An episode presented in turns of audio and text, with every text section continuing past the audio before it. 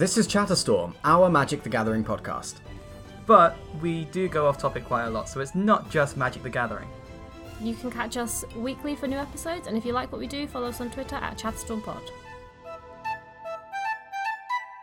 Welcome back to Chatterstorm. I am Josh, and I am hosting this week's episode. I'm here with Sarah. Say hello. Hello. And uh, I'm here with Sam. Say hello, Sam. Some, um, I know that you think the podcast is mainly about you, but Sam is not actually yes, here. no, you're right. Sam. Uh, Sam actually isn't here today.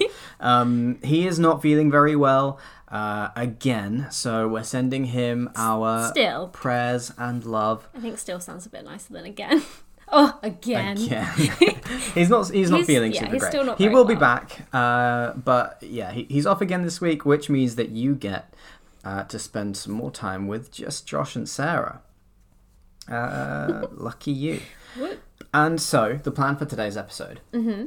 is we are going to go through EDH deck compositions, uh, which should give you a very generic marker or, or template for any EDH decks that you want to build. Because building and playing around with EDH decks is super fun. And of course, every deck is different and every deck has different requirements, but we're going to go through the generic template for a deck that you can use as a reference for when you're building your decks. We should say as well, generic template from the command zone, which is as good as anything, I believe personally. But Mm-hmm. it's you may find, and we did actually in doing a bit of research for this, various different ones, and I think this one is the most spot on, Yeah. um, the most generic as well, which is the point. Because like you said, all decks are different. Lands, for example, Mm, no, lands probably a bad one. no, I don't think so. Some decks need less lands. It can depend a lot. Like different player groups have uh, different attitudes towards Commander, Mm-hmm. different rule zeros and custom house rules, and so it's really hard to. Commander is a casual format, and it's really Yeah. hard to pin down what works. Like if you were to use this generic composition, it doesn't fit every casual player group because of custom rules and stuff, Mm-hmm. and it doesn't fit EDH competitive either. It like a competitive EDH deck will never sit in this generic composition. Um, because it doesn't want to be generic, yeah, right? it- yeah, yeah, It, it- it's so- going to be way more focused, I suppose. Yeah, this is a place to start for any decks that you throw together. Mm-hmm. Um, and definitely not a place to finish. No. So what we're going to do is go through each different element that you want to make sure that your EDH deck includes, the number of cards that you want to fill that slot, and then we're going to talk. Uh, and again, yeah, the, these figures are taken from the Command Zones Yes. generic template. We're going to talk about whether we, in our personal experience, think that we we agree with what the Command Zone is saying, Mm-hmm. and we have also analysed our personal top most powerful decks. Yeah. Um, and we're gonna have a look at how many cards for each role we have uh, to see how closely those decks fit with the generic composition. Mm-hmm. And if it's pretty close, then it's a pretty good sign that this composition makes sense. Yeah. So. Uh, let's jump into it. Sarah, do you want to sh- go through what the generic composition from the command zone looks like? Yes, there is one more note I would like to make, just in case people are going to be writing these down and adding them up. Uh, it's not going to add up to 100. So, for example, uh, one of the categories is ramp, but you can have a spell that ramps you that also draws you a card, which is another one of the categories. So, they don't need to add up to 100. It's actually better, I would say, the higher the number, because that means your cards are doing multiple things, Yes. which is a good thing. hmm Yeah, what you'll quickly find if you're fairly new to EDH is that um, you hundred cards is not as much as it, as it sounds, Yeah. and you will be fighting for spots. Mm-hmm. And if you're really new to EDH, well, you can't have more than hundred cards. It's I was actually, I, was uh, waiting. it's Is, actually not is, is this going to be some shade about Teysa? um, so you have to have exactly 100 cards. You are going to be fighting for those spots. Mm-hmm. And cards that can overlap and perform multiple functions are really nice and efficient. It's going to allow you to free up more spots and give you more options. Mm-hmm. Uh, so yeah, when we go through these, there is going to be uh, a good degree of overlap and it's going to add up to more than 100. And actually, the more things, or the, the higher the number of each thing that you have, the better. uh, but the generic composition is going to kind of give you an indication of what the balance should be at a minimum. Yes. So, should we jump into it? Yeah, so first on the list, as I already said, uh, is ramp, which is essentially just giving you more mana. I think you told me that it maybe stands for something. Uh, rapid artificial mana production? That's correct. Oh, yeah. 10 points for me. Um, that's not confirmed. No. That's, that's uh, a, a community acronym. But it makes sense. That is essentially what it is. It is giving you more mana. So every turn you can play one mana. Anything that allows you to play more than one mana or gives you access to more than one mana is ramp. Is, is what I would say. Yeah, that's correct. If, if it gives you. If playing that spell means that you will have more mana than you would by just playing an untapped land every turn, then it is ramp. And the guide for this one is 10 to 12. Mm-hmm. What do you think about that? I actually think that that is um, pretty spot on.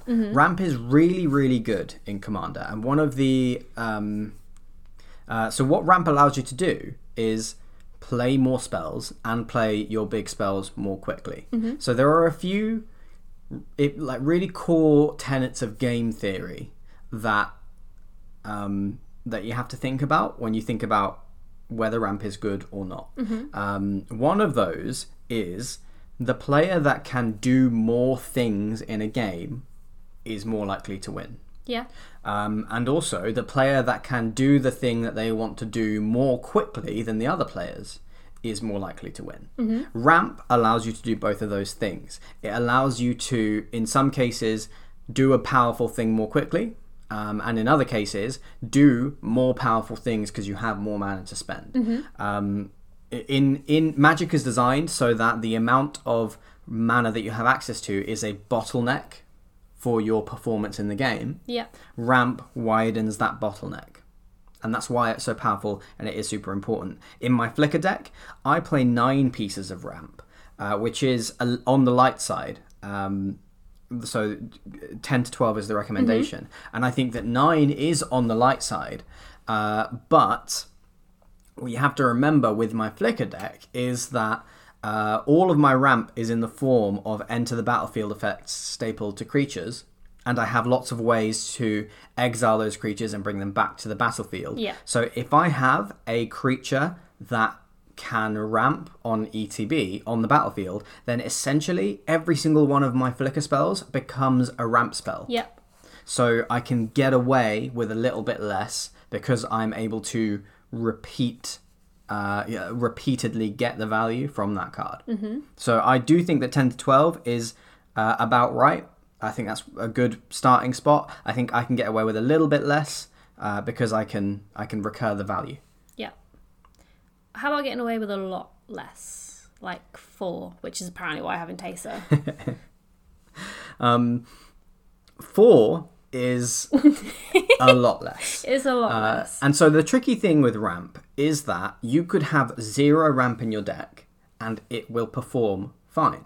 Yeah. If you are getting lands, then you- you're just playing honest magic, basically. Yeah. However, it kind of comes back to those core tenets of game theory. If you are not like if everybody else is ramping, it's kind of an arms race. Yeah. If everybody else is doing more ramp than you are, then you're just going to be further behind and you are less likely to win. Mm-hmm. Um, I think that you can get away with less ramp if you are playing in a particularly casual or slow kind of playgroup. But uh, I, I do think that four is probably too little, and if you were to triple the amount of ramp in your deck, I think you'd find that it performs better and more quickly. Yeah. But that but the, the the thing with ramp is that it is easy to when you're making cuts if you have a really high impact card take out a ramp spell and put in your high impact finisher or whatever because no matter how much ramp you cut your deck will still work Yeah. uh, it's hard to notice the improvement that ramp can give you mm-hmm. um, and it it is it's very tempting to cut ramp spells but i, I really do think that 10 to 12 is, uh, is is a nice recommendation and i think that the difference between 12 ramp spells and 4 ramp spells would will be huge. I think that could really uh, make your deck run much more smoothly than uh, than it, like if you had a little more ramp in there. Yeah. Well, so do you think it's any different for different colours? Because, like you just said there about, and I don't think I've necessarily ever cut out a ramp spell for a finisher. Maybe I have, but all of my ramp, one of them is Priest uh, of the Forgotten Go- Gods, which when you uh, tap her, you get a few things, but one of the things you get is two black mana. Um, so that's in a way repeatable ramp, right? Well, Yeah. it is repeatable ramp. That's not a question. Um, the other three are just mana rocks, and I think I did have more mana rocks in Teysa that I took out because I just didn't really feel like they were necessary. I don't. I obviously would have taken them out to replace them with something, but I think it was more about this isn't really doing anything for me.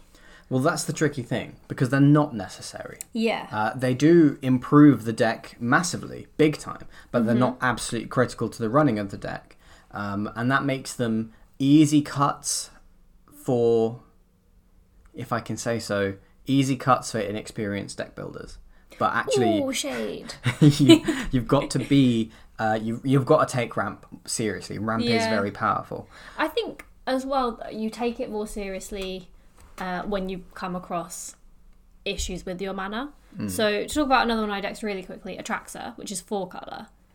I built that entirely by myself uh, for the first time ever building a deck, and I really struggled with it being four colors. So I made the conscious effort to put more ramp spells in, and it performs way better now. Mm-hmm. I don't think I've ever really had that problem with Teysa, which is why, like, four, looking at it now when it says it should be 10 to 12, seems really low.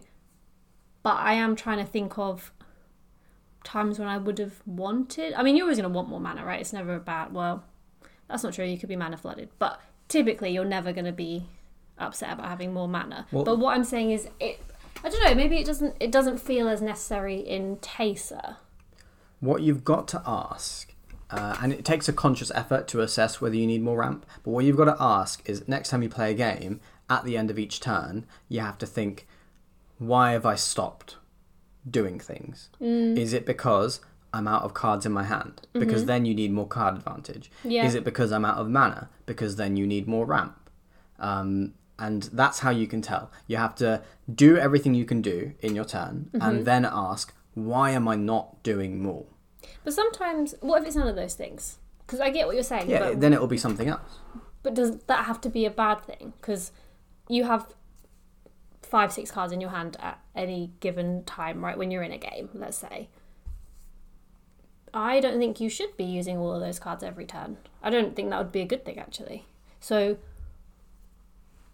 whilst you may be stopping because you have no mana or whatever, but what's the problem with stopping? If you're stopping, if you're if you have more stuff to do and you can't because you don't have any mana, that's different. But I feel like you were saying generally why are you stopping, but you could just stop because it's the right thing to do.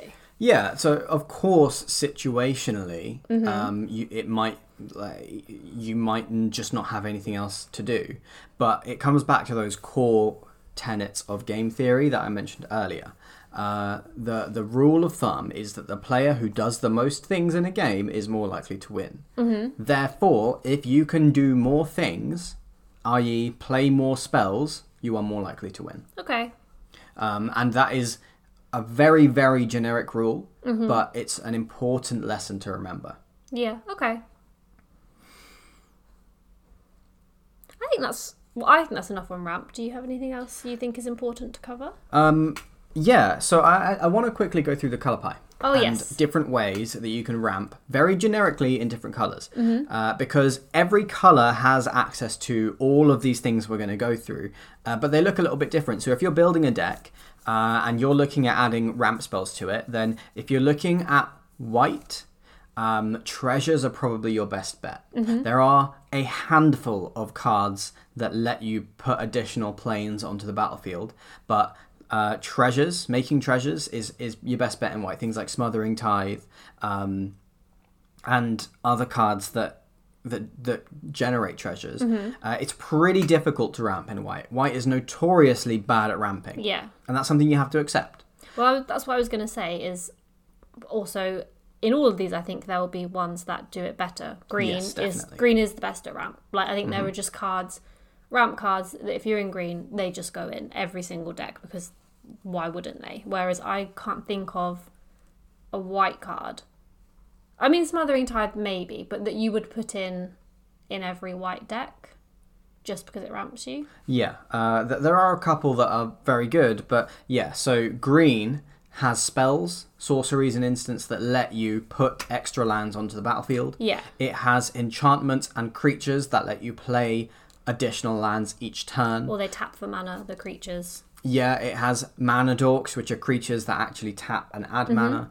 Um, green has loads uh, of different types of ramp, but that's the kind of stuff you're looking at. Creatures that tap for mana uh, and spells that play ad- put additional lands into play. Yeah. In red, you can often make a lot of treasures, um, and red actually, very generically, again, uh, gets around the mana ramp problem in two very interesting ways. One, it plays very aggressively. Yeah. If you have a cheaper deck, you do not need to ramp as much and you Yes. don't need as much ramp. But if you are playing big red and you need red ramp, then what you can look at is things like Runaway Steamkin and um, Neheb, which generate red mana, uh, or, or things like, I mean, I guess Kaikar generates a lot of red mana. Yeah. Stormkiln Artist is a- another example that makes makes treasures in red. Uh, but there are a few red cards that will make floating red mana um, that will disappear at the end of the phase. Uh, but that that's kind of something you can look for in red. Also, treasures are another good way to make stuff in red. Um, in blue, Blue is also fairly tricky with ramp, but the clever way that blue gets around it is by reducing the cost of spells. Mm-hmm. So in blue, there are quite a few ways to make instants or sorceries or maybe blue spells cost one or two or whatever less to cast. And Yeah. that is kind of like reverse ramp. It's Yeah. effectively ramp. It, it achieves the same thing. Mm-hmm. Um, and then finally in black, uh, Black's good at adding floating mana as well. Yeah. Black's good at making treasures as well.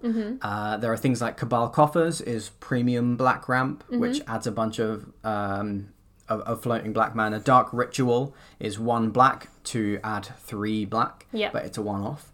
Um, but a lot of Black's ramp revolves around um, creature sack or paying a cost. So black does a similar thing to red and white and, and stuff like that, but there's normally an additional cost. You're normally discarding cards, paying life, or sacrificing creatures to get your ramp. Mm-hmm. And that's kind of an additional cost, which makes ramp a little bit more painful in black, but there are often ways that you can make it better. And your Teysa Karlov deck's a really good example because you want to sacrifice creatures. Yes. So by um, by changing your game plan so that you want to sacrifice creatures, then uh, it doesn't feel as much of a cost. Yeah. And let's say you make a deck where you want to discard a card uh, or mill cards off the top of your library. Uh, then you can use those costs and turn them into advantages, and then certain cards can be just pure upside, and that's how you kind of get around the weaknesses. You have to be a little bit creative in some colors to achieve certain things. Uh, and as we go through this list, we will talk about the color pie and about certain things to keep an eye out for in different colors to achieve certain things. Yep. Okay, so moving on to the next one. So this one you've kind of modified a little bit. So have, yeah. on the command zone, they called it specifically card draw, which I would say is simply drawing more than the one card you get to draw on your upkeep. So that will typically be from either playing an instant or sorcery that lets you draw cards, or having creatures that let you draw, or enchantments that let you draw an additional card on your upkeep, etc., etc. You've kind of modified this a little bit to also include what you called card advantage. Um, and you can jump in if I'm explaining it wrong, but one example you gave to me was getting a creature back from your graveyard. Mm-hmm. So you've already played it, and it's died or whatever, so it's in the graveyard, and you get it back to your hand or back to your battlefield. So it's not card draw because it's not a new card, but you are getting that card back, so it's card advantage. Yes. So uh, ramp lets you have more mana to play spells. Mm-hmm. Card advantage lets you have more spells to spend your mana on. Yes. That's the way that I would look at it. Um, and I think that card like card draw is a type of card advantage, Mm-hmm. but not so all, all card draw is card advantage. Not all card advantage is card draw. Yes. Card advantage is a bigger umbrella term for a bunch of other stuff like um, uh, like graveyard recursion um, and scrying is not card advantage, but it can be card selection, which can kind of be like half card advantage. Okay. Um, so I would consider scrying to be a form of card advantage in a way as well. Um, each color does this a little bit differently. Um, and it's like I would say that card draw itself is probably uh, a fairly blue mechanic. yes. Like blue decks, blue has access to tons and tons of card draw, infinite amounts, um, and that is how blue does card advantage. But something like uh, red, red is really bad at card draw. But what red is good at is exiling cards off the top of your library, Yeah. which you can then play either that turn or the next turn, and that's not card draw, but it is basically card draw. Yeah, it's card draw with a downside because typically those things will be Mm-hmm. until your next turn, and you have to have the mana to play them, etc., etc. So you'll put four cards into exile, and you can play as many of them as you can pay for before your or by the end of your next turn, right? Yeah. Which is not as good as Just objective just card in draw. your hand because then that's yours effectively. Yeah, but it's still pretty. It's, yeah, it's still it's not bad. Um, uh, in black, for example, let's say you've got i the ability to play things from the graveyard Mm-hmm. in black, then milling cards off the top of your library is basically as good as drawing a card. Yeah. Uh, because you can just you can just play it from there, so that is card advantage. Mm-hmm. Uh, it has you know other upsides and downsides, but it's all card advantage. Um, in green, so I think that what I would say in green is that you have cards like Beast Whisperer and Guardian Project, where you can draw a card. Oh, and Great Henge. Yes. Uh, where you can draw cards as a uh, as an additional effect for playing a creature. Yeah. So it still comes back to having lots of creatures to play, mm-hmm. um, and then each creature you play is drawing you some some cards. Um, also, things like um, Return of the Wild Speaker, which draws you a number of cards equal to the highest t- uh, power of, of creatures you control. Which so it all ties to your creatures. Um, green is very creature synergistic. So yeah, if you're in green, look at cards that reward you for playing creatures, and then let you draw cards off of that. Yeah. Um, white card draw again, quite difficult. Yeah. Um, like white is notoriously bad at card draw. Uh, Oh, I'm sensing a theme. yeah, yeah, white white's pretty bad. White is notoriously bad. I think is just a sentence we could say Yes. that would would be accurate. And um, green is probably the best. Green is very very strong. Yeah, Yeah. Uh, green has access to a bunch of different stuff. Uh, white is like it's trickier, but if you are looking for card draw in white, um, there are only really exceptional cards that I can think of. Things like um, Esper Sentinel, Yeah. but that is the only one of its kind. And so What about Mentor of the Meek? Oh yes, yeah, you've got Mentor of the Meek, um, and so Mentor of the Meek allows you to draw cards when you play small creatures. Um, Yeah, creature with power two or less. Mm-hmm. If and you have to pay one mana. So you play the creature that has power two or less, and then you pay one mana and you can draw a card. So it is.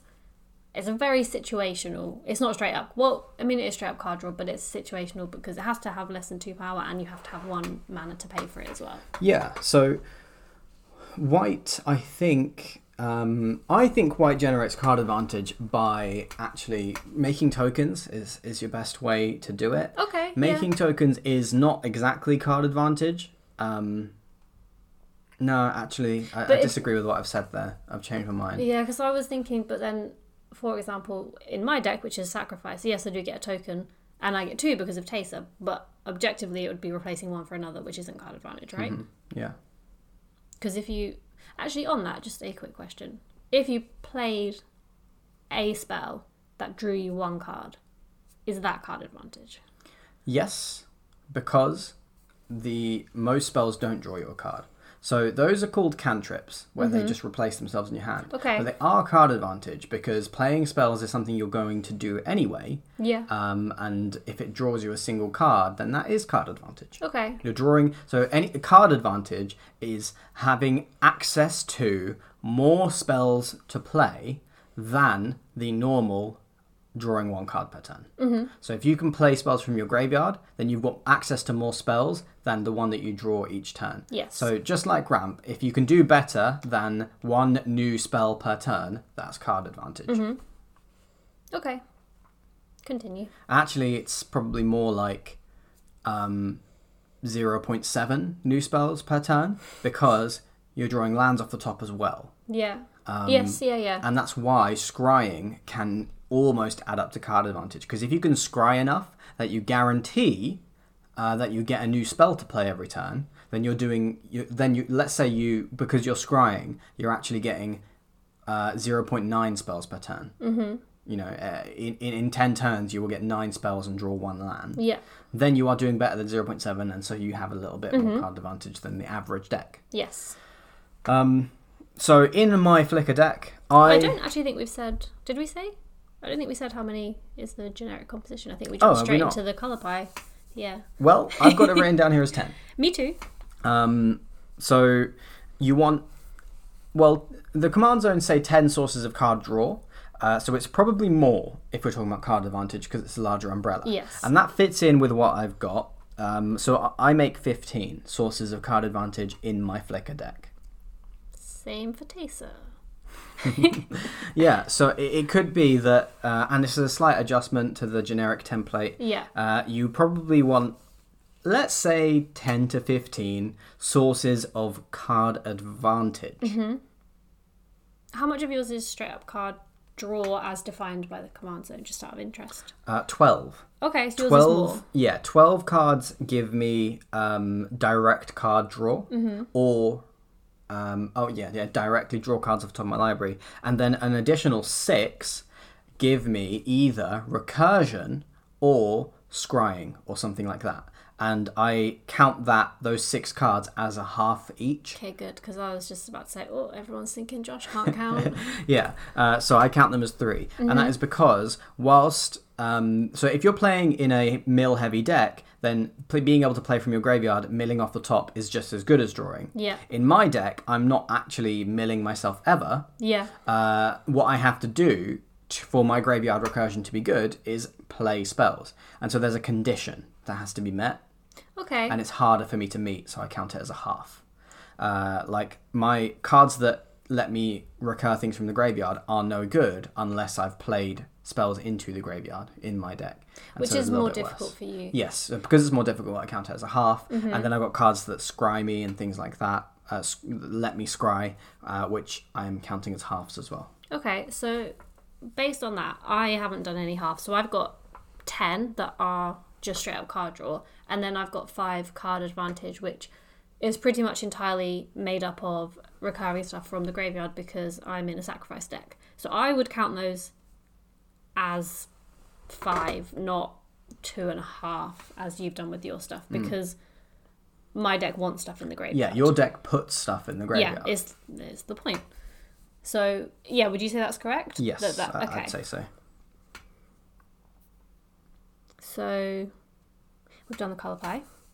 So moving on to the next one, uh, which is targeted removal, which is essentially removal that you get to pick what it hits.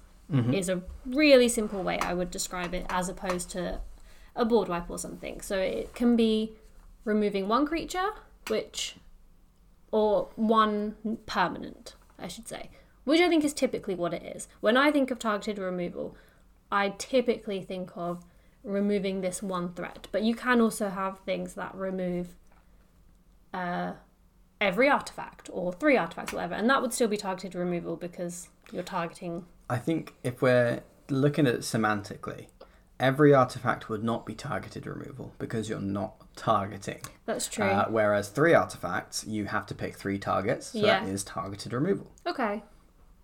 So yeah, that's true. Well, I don't know. What if you want to target all the artifacts? Then it's targeted removal. Yeah, if you're targeting them, then they count. Yeah, but I would say you're more. It's more likely to be like you can remove three artifacts than remove all artifacts. I think. yeah. But that, yeah, in very simple terms, that is what targeted removal is. You pick the thing or ideally things that you are removing. hmm And uh, the generic composition for that is 10 to 12. Yeah, and that includes uh, a wide breadth of uh, options as well. So you need to have targeted removal for enchantments, artifacts, creatures, maybe even think about lands and other kinds of permanents. Um, If you want to be a dick, think about lands. um, sometimes there are lands you need to answer. This is true. Yeah, this is. Yes, there is true. But when you, as has happened to me before, blow up someone's one plains, Yeah, that's just me. if, if somebody's struggling with their colours and you attack their lands for that reason, that is a dick move. But if you destroy someone's Gaea's Cradle Mm-hmm. or someone's Field of Ruin, then that's understandable. Yes. Um, so you, it, uh, yeah, I tend not to play much land destruction. Uh, I do play some because I think it's good to have the option. I was going to say that you know the dick move example was you, right? Yeah. um, so uh, the more versatile your removal, the better. Um, cards that target any permanent are your absolute best option. Things like Assassin's Trophy destroys any permanent. Um, and then you got cards that give you a lot of flexibility.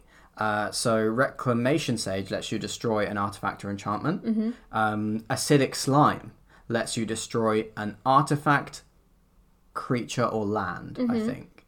Um, and so cards that give you lots of options for your removal can target multiple different things. Those are good ones to go for because you do only have 10 to 12 slots to play with Yeah. and you do want as much coverage as possible. Yes. Uh, so in Teysa, for example, uh, I have 11, and I think that's to be expected because I would say black and white are the best ones for removal. Yes. Uh, Versus Ramp, where I had four, where I would say black and white are probably your least, or white's not great at most things. But yeah, I have 11 in Teysa because she's black white, and you have access to so much removal in black and white. White is typically exiling, black is straight up dead in the graveyard type thing. Yeah. Yeah, absolutely. White is the best color for exiling and prison effects. Yes. Uh, white's really good at things like Prison Realm or Conclave Tribunal imprisoning a card. Uh, black is great at destroying creatures. Mm-hmm. Yeah. Black's really, really good at destroying creatures. Or destroying anything. I wouldn't even say specifically creatures. Well, yes. Well, black's good at destroying creatures or p- any permanent. Yeah. Um, but black is actually not very good at destroying artifacts and enchantments, specifically. Okay. Um, red and green, very good at destroying artifacts and enchantments. Mm-hmm. Um, and uh, blue is uh, it's counter spells for blue. Yes, Um, and is. bouncing. So you, Yes. bouncing any permanent with blue is pretty handy. Mm-hmm. Um, Not straight removal though, because they can play it again. they can always play it again. it yeah. slows them down. Uh, counter spells are probably your best form of removal in blue. Little bit trickier to play than the others because you have to be able to react Mm-hmm. to what your opponents are doing. You like you can only target the thing when it's on the stack. Yeah. Um, blue has some tuck effects as well, like Aether Gust, which puts it back on top or bottom of their library. Mm-hmm. Uh, but yeah, generally counter spells for blue. Um, there are plenty of destroy artifact enchantment spells in green and red. Mm-hmm. Uh, if you're talking about creature removal, green has lots of fight spells. Yes. A creature of yours fights a creature of theirs. Red has lots of burn spells, dealing direct damage. Mm-hmm. Um, white's great at exiling and imprisoning things. Uh, black is good at just straight up destroying creatures and at um, uh, uh, at destroying any permanent. So black is the most flexible removal. Yes. So on the subject of removal, the next one is board wipes, which typically destroy everything or destroy all creatures or Well, I would say it's either everything or all creatures. I would say is typically board wipes. Yeah, I would say that destroying all artifacts and enchantments or all lands um, is not really a board wipe because board wipes need to deal with the creatures on the board most of the time. Yes, but you can, and also with when I say destroy everything, I'm not including lands in that. So destroy everything, as in enchantments, creatures, artifacts, etc. Not lands. I think you can destroy lands, but I wouldn't. I'm, uh, we're not playing with you if you do. Yeah, I was trying to think of a way to be like, don't, don't destroy all lands. Uh, yeah, so board wipes target everything, and the downside of that is they typically target you as well, which is why uh, the competition for that is three to 4 There are board wipes that just target opponents, but there are a lot more that, let's say it's creatures, just for this example, that would destroy all creatures on the battlefield. So that is typically a downside to you depending on the deck you play, which is why I'm actually quite surprised that I only have two in Teysa because I benefit from my creatures dying. Yeah. So I'm surprised that I have less than what is the generic guide. I would have thought I maybe would have had more. Well, um, it's interesting that you say that because I think three to four is way too high. Oh, do you? Yeah, I do. I think that um, maybe in certain player groups, three to four is what you'd expect, but I don't have time to play a game where the board gets wiped Yeah. that like uh, Yeah, two fair. or three times in one game. Yeah, okay. Um, in our games, I am kind of I expect one. I expect a board wipe to happen fifty percent of the time in a game. Yeah. Um, if the board were wiped multiple times in a game, it would just drag on, and I don't like that at all. Uh, so my decks, uh, or my Flicker deck in particular, my strongest deck runs eleven targeted removal and two board wipes. Okay, so maybe two's more. And that is this is a well this is a control deck Yeah. um, where it's quite slow and it's quite grindy, and I need to make sure I survive. Mm-hmm. So I think that two board wipes is on the high end, do you think that's and I would not play more than two. Even so, this deck wants board wipes for That's sure. what I was going to say. Is that maybe why both of us are two? Because you are fine with board wipes because typically you can just flicker all your creatures first. Yeah, I have a well, yes, and I have a control deck which um, does a lot better in the late game. So I need to get to the late game, and board wipes help me get there. Mm-hmm. Um, So do you think one then yes. for decks that don't yeah, I, benefit from a board wipe? I think every deck should have a board wipe Mm-hmm. in there somewhere. Um, and I think if you are a control deck, then two. But I wouldn't play more than that because board wipes are only fun in small amounts. But you are right. But one in a hundred cards, how often are you going to draw that? Because I kind of feel like with these, if you had four board wipes, you don't want to draw all four every game. You probably only want to draw one, mm-hmm. but you have four times as much chance of drawing one if you have four. So is one not enough because you're probably never going to draw it? Well, it depends on the deck. Again, it's it's really hard to say because it depends heavily on the deck. Mm-hmm. If you're running tutors, those tutors can be a copy of any card in your deck, Yeah. and so they can be a board wipe. Uh, if you're drawing a lot of cards, then it, you can get away with less. Mm-hmm. Um, and so I don't think that you're just never going to draw your board wipe. Uh, I think that maybe you don't draw it, and that's fine. Um, because board wipes are what I would consider a plot twist in a game. So a game has a certain trajectory, it's going a certain way. Maybe someone has a board wipe, maybe not. If a board wipe is guaranteed, then I just think the game gets boring. Uh, and it drags, and uh, and so I prefer board wipes to be a maybe, and having only one or two in your deck makes it that. So having only running only one or two board wipes in your deck means that when they do happen, um, it's kind of like, oh damn, he had a board wipe. Okay, uh, the board is reset, and we're gonna get another chance to build Yeah. up and, and see what we can do. But if I ran four board wipes in this deck with the amount of cards that I draw in this flicker deck, uh, you guys could pretty much guarantee that I'm going to be wiping the board. Yeah. And that gets boring and drags a little bit, I think. Like, I, I, I think that more than two board wipes is not conducive to a fun game. Uh, it, it is conducive to a longer game, and that is the opposite of fun. Not for everybody, but for most people, definitely our play Yeah, group. so this this is definitely uh, where it gets play group specific. Yes. I, I can see uh, certain play groups playing three to four board wipes. I can see why that's in the generic composition. For our play group, I would say I would advise people to run one or two and no more than that because I don't want to be sitting there playing Magic all day. Okay. I agree, except from I do think it should be two. I don't really see the point, ironically, in a deck that's made up entirely of individual cards, in having one of any type of card. I don't think that makes any sense. Don't get me wrong, you'll have cards that do. Uh, like finishers, for example, or cards that definitely win you the game. You're probably, let's say you have five, and th- that isn't on this list, I'm just making that number up.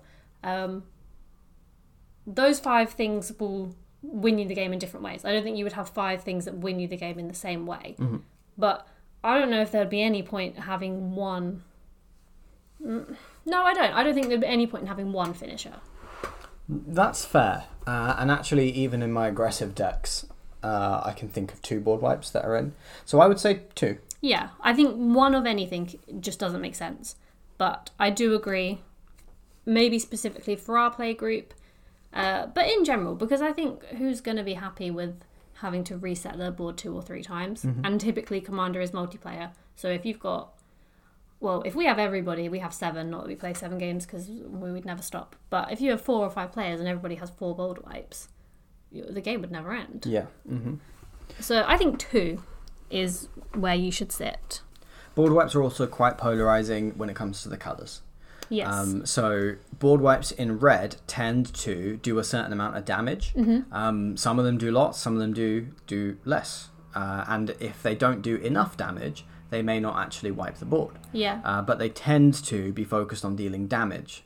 Um, board wipes in blue usually will bounce everything back to players' hands, like Mm-hmm. Cyclonic Rift yes. for example, um, or Flood of Tears, they'll, they'll put all permanents back to players' hands. They don't destroy anything, they, they just bounce it. Mm-hmm. Um, white and black are far and away the best colours for board wipes. Yeah. Um, white is actually the best monocolour for board wipes. Yes, it is. Yeah, there's all, loads of different destroy all creatures um, effects or destroy all permanents effect in white. Uh, so white is the strongest with board wipes. Um, black is also very good. Mm-hmm. Um, and green is the weakest color when it comes to board wipes. Yeah, I was just thinking. I don't think I on the off the top of my head I can't think of a green spell that board wipes. There definitely is, but I can think of ones that do that for all the other four colors. So there is a single card that I can think of in green which makes X tokens, where X is the number of um, creatures on the battlefield, and then each of those tokens Mm-hmm. Oh, fights another fight, creature. yes. Yeah. Uh, so that's a kind of mass fight, Mm-hmm. uh, which is an option. Uh, and there are a couple of cards in green that deal X damage to all flying creatures. And so they can wipe all Yes, flying yeah. creatures.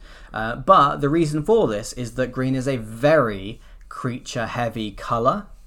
Um, and so board wipes are less good Yeah, in green. Yeah, oh, yeah. I Um, think that's it. You're, you're less likely to want to board wipe in green. Uh, and green makes. So you board wipe as a defensive measure. Yeah, Uh, but green is quite an, a big, aggressive, and can be very defensive with big B for creatures or lots of tokens. Mm-hmm. Um, it, it's a very creature-heavy color, and so you just uh, that's how it, it shores up that weakness. You, Yeah. you don't if you're playing green, you can do lots of things that mean that you don't need to board wipe as often. yeah. You're, you're less worried about other people's boards in the typical sense of board wiping for creatures Yeah. because you're going to have the most creatures more than likely. Okay, and then so the last one of this first section because we've split into two sections um, is simply lands, and I don't think we need to say too much about this.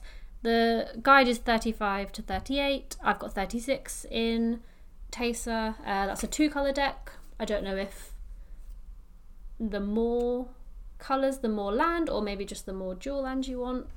Um, so I run 37 in Roon, uh, which does fit into this composition, and I go for a slightly higher land count because I am in green in this deck, and I have cards that will search lands out of my library and put them into play. Yep. So if you're playing a deck which has uh, which lets you play multiple lands from your library and put them on the battlefield, then you can have a slightly higher land count Yeah.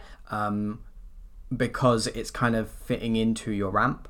Uh, if you're playing a deck that has less, like, so your Teysa deck is in black and white, Yeah.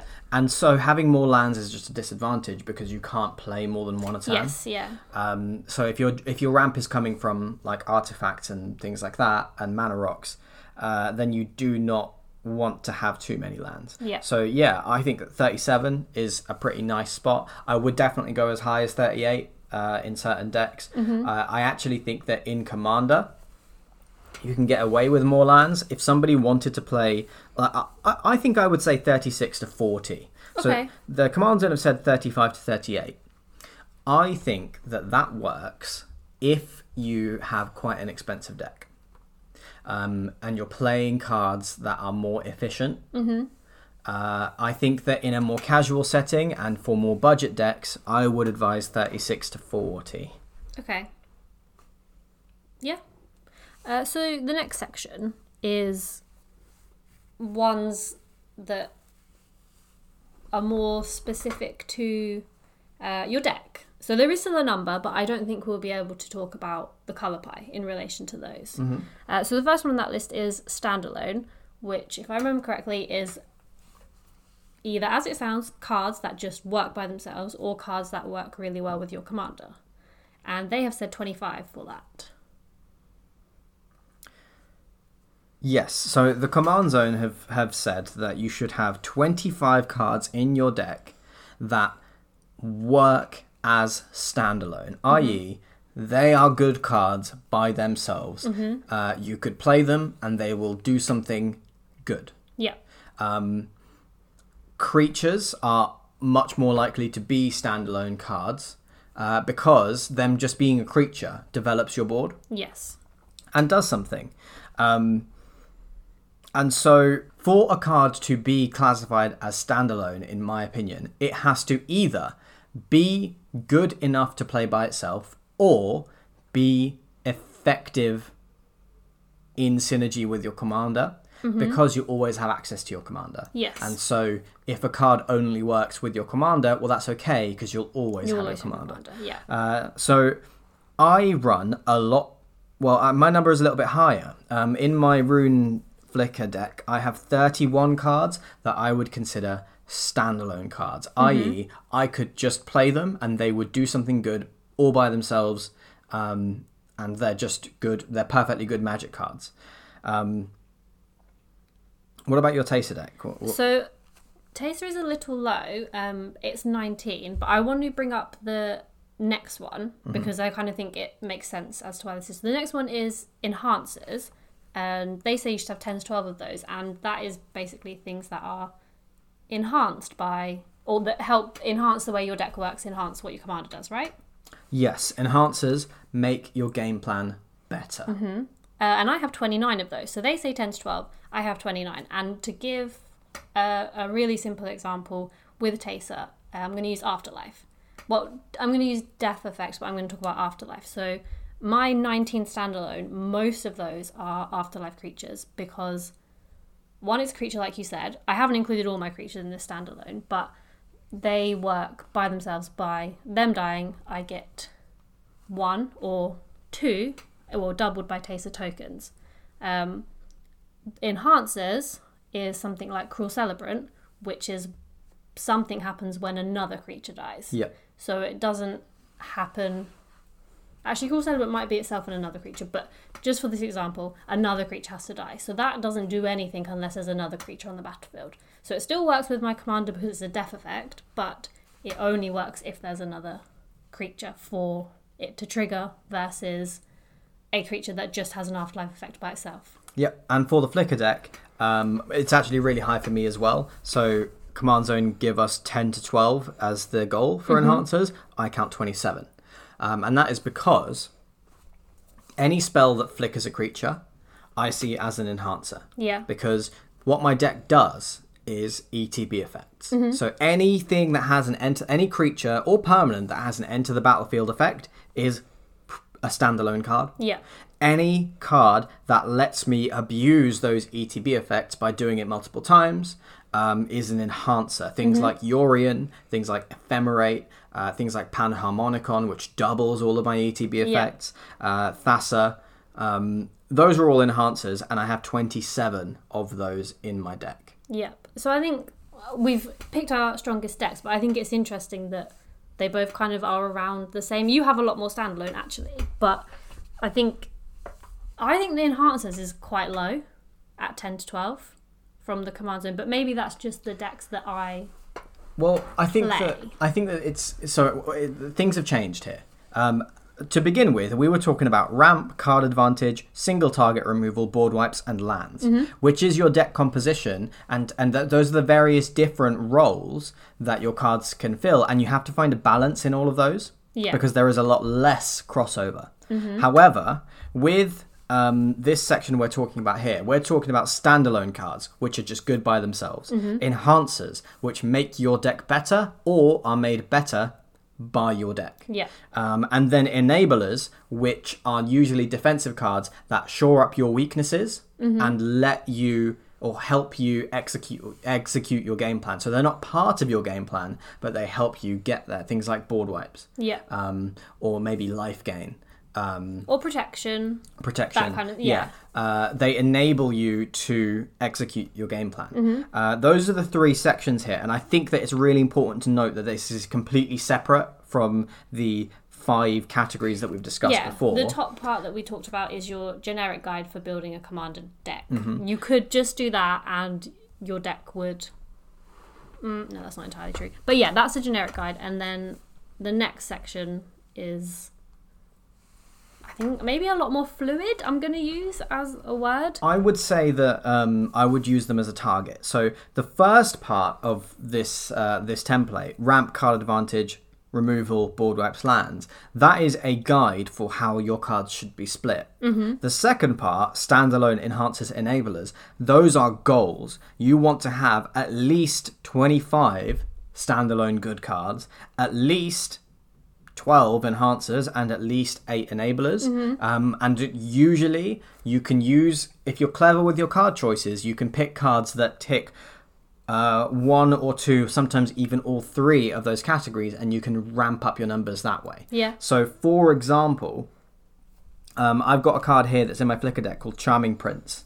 It's one and a white for a 2 2 human noble, and it reads When Charming Prince enters the battlefield, choose one. Scry 2, you gain 3 life, or exile another target creature you own, return it to the battlefield under your control at the beginning of the next end step. So, uh, this is a standalone good card because I can play it and I can scry 2 with nothing else on the battlefield, and it gives me some advantage, and it's a 2 2. So it's standalone, good card. Yeah. It's an enhancer because it I can play it and I can use its ability to flicker something else, which means that it improves all of my ETB effects. Um, and it is an enabler because it is a blocker and it can gain me three life. Yeah. And so it's one card that ticks all three boxes. Another example is uh, Knight of Autumn, which is actually very, very similar, but uh, it's one and a green and a white for a 2 one. Uh, Dryad Knight, which reads When Knight of Autumn enters the battlefield, choose one. Put two 1 1 counters on Knight of Autumn. Destroy target artifact or enchantment, or you gain 4 life. And so, um, if I play this and put two counters on it, it's a standalone card. Yep. Um, it's a, a three mana, four three, um, and it's fine. You know, it, it's it's good enough. Um, if I choose to destroy an artifact or enchantment, it's an enabler because that artifact or enchantment was getting likely interfering with my game plan in some way. Uh, also, it could be a standalone card if it's got that removal on it, but Yeah. it is normally removal. I would consider an enabler, and then I gain, gain four life and make a two-one blocker. That is an enabler as well. So this is one card that fits two of the categories. Yeah. And so I think that these categories um, what you want to aim for is actually having as high numbers as possible uh, because the more different roles that your cards can fulfill in these three categories standalone, enhancers, and enablers the better. Yep. So my Flicker deck, for example, I count 31 standalone cards, 27 enhancers, and 11 enablers, which is higher than what the command zone recommend in every respect. Yeah. Um, and if I could find another card that was standalone and an enhancer and an enabler, it would probably go straight in. Yeah, yeah, the, yeah. You're right. There'd be no reason not to put a card like that in. So the last one on the list is theme cards, um, and the command zone have said thirty for this. Theme cards are cards that are on theme for your commander deck. So depending on your deck, I feel like aside from lands and removal and things like that, it would be all of them. Like if you were in a tribal deck, for example, like Rin and Seri, that probably is a really high number of theme cards because it's a tribal deck and it's all cat dogs. No? I think that's the point, actually. So you think that's uh, you think that's high, thirty? No, I think 30's low. Oh right. Um, yeah. Well, I- I can ag- I agree with that. I think thirty is kind of a, maybe a minimum. Uh, I think this is playgroup dependent as well. Actually, um, I think that the command zone are choosing thirty because they tend to play with more expensive decks, which are more efficient. Um, and you But know, do you think it- they've targeted the. Do you think the video is based on their decks or based in general? I would say in general, but high budget. Okay. Yeah, I would say that if you if budget weren't a concern, then I could understand thirty cards on theme. Yeah. Um, but I think for a cheaper deck, you probably, I think you can get away with thirty. I think you can get away with that. I think thirty is fine. So if you're playing a tribal deck, Mm-hmm. um, thirty creatures of that tribe, or th- or and not even thirty creatures of that tribe, thirty cards that care about the tribe that Yeah. you're playing. If you're playing a so uh, I'm in my Flicker deck, I have thirty nine cards that either um, have ETBs or care about ETBs in some way. Um, in a landfall deck, you want to have at least 30 cards that care about landfall in some way. Either they let you play extra lands or they have abilities that trigger when you play lands, so just related to the theme. If you're playing a one like a um a a token making deck, then you want 30 cards that either make tokens or make your like just say tokens somewhere on the Yeah. card, you know? Yeah, so for Teysa, I have 40, and I guess the word there would probably be dies, as in when this creature dies or when another creature dies. You get this thing because Teysa's one of Teysa's abilities is she doubles all the death triggers, and another one of her abilities is that she gives tokens uh, vigilance and lifelink. So the top on theme card for me would be an afterlife creature because it dies, I get a token, or however many tokens, but I get double those amount of tokens because of Teysa, and because it's a token, that then gives me a creature with vigilance and lifelink. Yep. Uh, so I have 40, I don't know if I said that, I've got 40 in Teysa. So yeah, similar to you. And I, I think, yeah, maybe the more, I don't know, maybe the more specific your theme, the higher the number. I think it depends. Like, I think if you run three or four tutors in your deck, which top decks will do, then you can get away with a lot less cards on theme. That's Um, fair. And, a, you know, just a lot less of everything. Like, you could take out uh, a board wipe, a piece of removal, and a, um, I don't know, a, a ramp spell, and replace them with Because, one tutor and then put two win cons into your deck. Like, Yeah. uh, so yeah, if you have yeah, access to powerful any of those tutors, things. yeah. Yeah. if you have more money to spend on your decks, then I think you can get away with less Mm-hmm. uh, cards on theme because you just have a more efficient deck. But generally, uh, I think that cards on theme, if you can keep it at about thirty and your deck can work, it is probably best to go for that and then use the other. So like, let's say I've got an- another nine slots um, to play with. Just generic good cards can go in those nine slots. Things like uh, in in my Bant deck, which is blue, green, and white. Um, a really good ramp spell, a really powerful counter spell, Cyclonic Rift. Um, I can't think of any powerful white spells. Uh, Gideon's Sacrifice. Yeah, Best okay. spell in the game. Um, so you could, yeah, if I could take out nine enter the battlefield themed cards and mm-hmm. put in nine just really powerful cards, I would do that because I still have enough enter the battlefield effects for that to be the running theme of the deck. Mm. But the deck would probably be stronger for the nine super powerful cards that I came that I put in. If you don't have any more super powerful cards to put into your deck, then just put in theme cards. Yeah, I was gonna say I disagree with that, but I think you kind of saved it at the end there. I think if within reason, the more super powerful cards you can put in your deck, the better it will be until it becomes a deck full of just super powerful cards that doesn't do anything else. Well, that's exactly But- it. Yeah. But I think I I don't know if I would want to take ten theme cards out of Teysa and replace them with ten generically good cards. no, nor would I, and that's a playgroup thing. Yeah. Um, I think that for the casual player, um, have as many cards on theme as you want. Uh, but if you are looking at strictly improving your decks, then you could probably cut down to about 30 cards on theme and replace the rest with just generically Mm. Powerful magic cards. depends on the theme as well because the ideal scenario like we've said is that it would do more than one of those things like those 40 cards that are on theme are not just just on theme they do other, other things as well so there's a card that i have to sacrifice a creature but i get to draw two cards so that hits multiple boxes because i'm in a sacrifice deck Yes. so yeah i don't i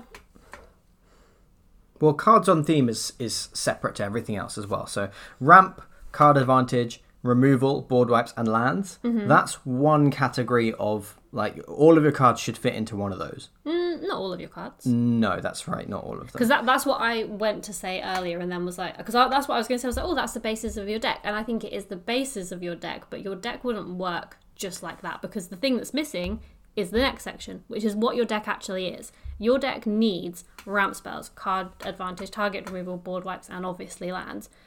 That does not make your deck work though. No, I, but I think you could add uh, a single condition to this list to make it work, and that's win cons. Like a, a good deck, all a good deck needs is ramp, card advantage, removal, board wipes, lands, and a way to win. That could be creatures. It Oh, can be yes. something else. Yeah, okay. I was going to say, but again, you've saved it. Win cons in the generic sense as opposed to this one card will win me the game. Because I think they're different things. Oh well. Y- yeah, Because I think what you're don't talking you about- Need, no, I, I, but I don't think there are really. I don't think there are any cards that are like, oh, this one card will win me the game. Like, uh, Craterhoof Behemoth is a notorious win con, but it doesn't work unless you've got other creatures. Yeah, so that's that's the thing that's missing. So I don't know if I don't know if win con is the best generic way to describe that section, I think.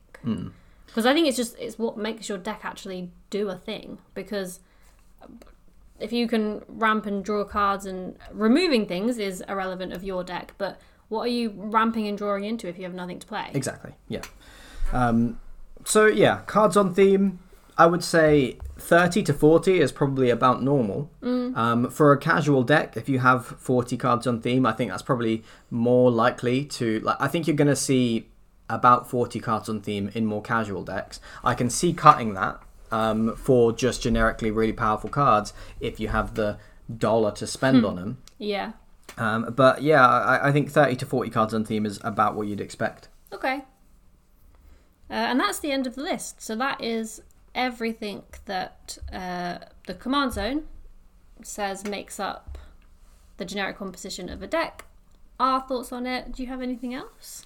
Uh, yeah, I I think in summary, what I would say, uh, my adjusted EDH deck template is, is 10 to 12 ramp spells, 12 to 15 card advantage sources, 10 to 12 targeted removal, 2 board wipes, maybe 3, um, 36 to 40 lands, and then at least 25 standalone good cards, at least 12 enhancers, at least 8 enablers, and at least 30 cards on theme. Um, and of those final four, the more you can get, the better. Yeah. Um, but the those first five, it's about finding a balance, a balance for all, all of them, because you've got to. What you've got to remember is, uh, you know, something like Growth Spiral, that is ramp and card advantage. Yeah. If you cast it, you are drawing a card and playing a land, so it is both. Yeah. But if you have a card that is either ramp or card advantage, then you want to worry a little bit. Like, let's say you've got, uh, you want 12 ramp sources and 10 card advantage. So you've got 10 cards in your deck that either ramp you or give you card advantage. Yeah. Actually, that would probably work fine. Um, and if you can do that, you should, because that just means you can do what. Oh, what you ten that do both? Uh, yeah, I well, yeah, that, say- that would be. Well, I think the ideal. Yeah, that is would be perfect. The more things, the a card that does more, as the two cards that you brought up were essentially the same thing. Of when they come in, pick one of these three effects, and you pick the one that you need at the time. Yeah, That's the most ideal thing. That's one of the reasons I like um, the adventure cards from Eldraine so much because Mm-hmm. it gives you more than one option. So I just think in general, this is a guide, but if you can make all of your cards, which you won't, but if you can make all of your cards do all of those things on each card, then you've probably got the best deck ever. Yes, yeah. Um, so, final notes then. Overlap in card roles is really, really good, and uh, overlap can be partial as well. So, if you have a single card and all it does is partially ramps you, as in it puts land into your hand or something but doesn't quite ramp you, Yeah. that's not really any good. But if you have a card that gives you card advantage and partially contributes to removal, maybe, I don't know.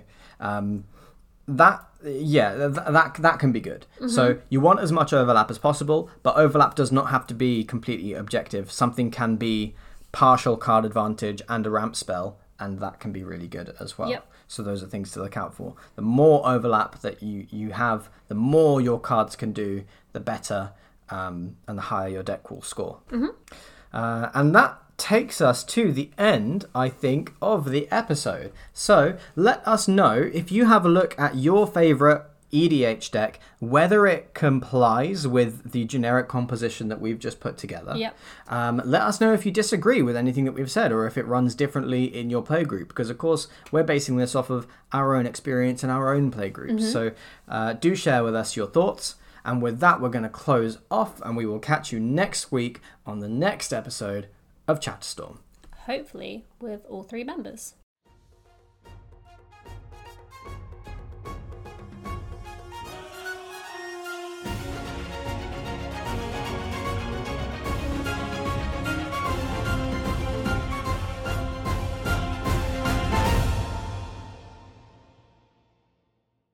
Okay, welcome to Chatterstorm podcast with Sarah Steele, pet detective. Oh god, that was a horrible and unidentifiable accent. Yeah, because it's Sarah Steele's voice. Sarah Steele isn't from any one place. she transcends physical location. Yeah, you're jealous. Okay, ready? Ready. There's water here, by the way. Thank you. Welcome to Chatterstorm.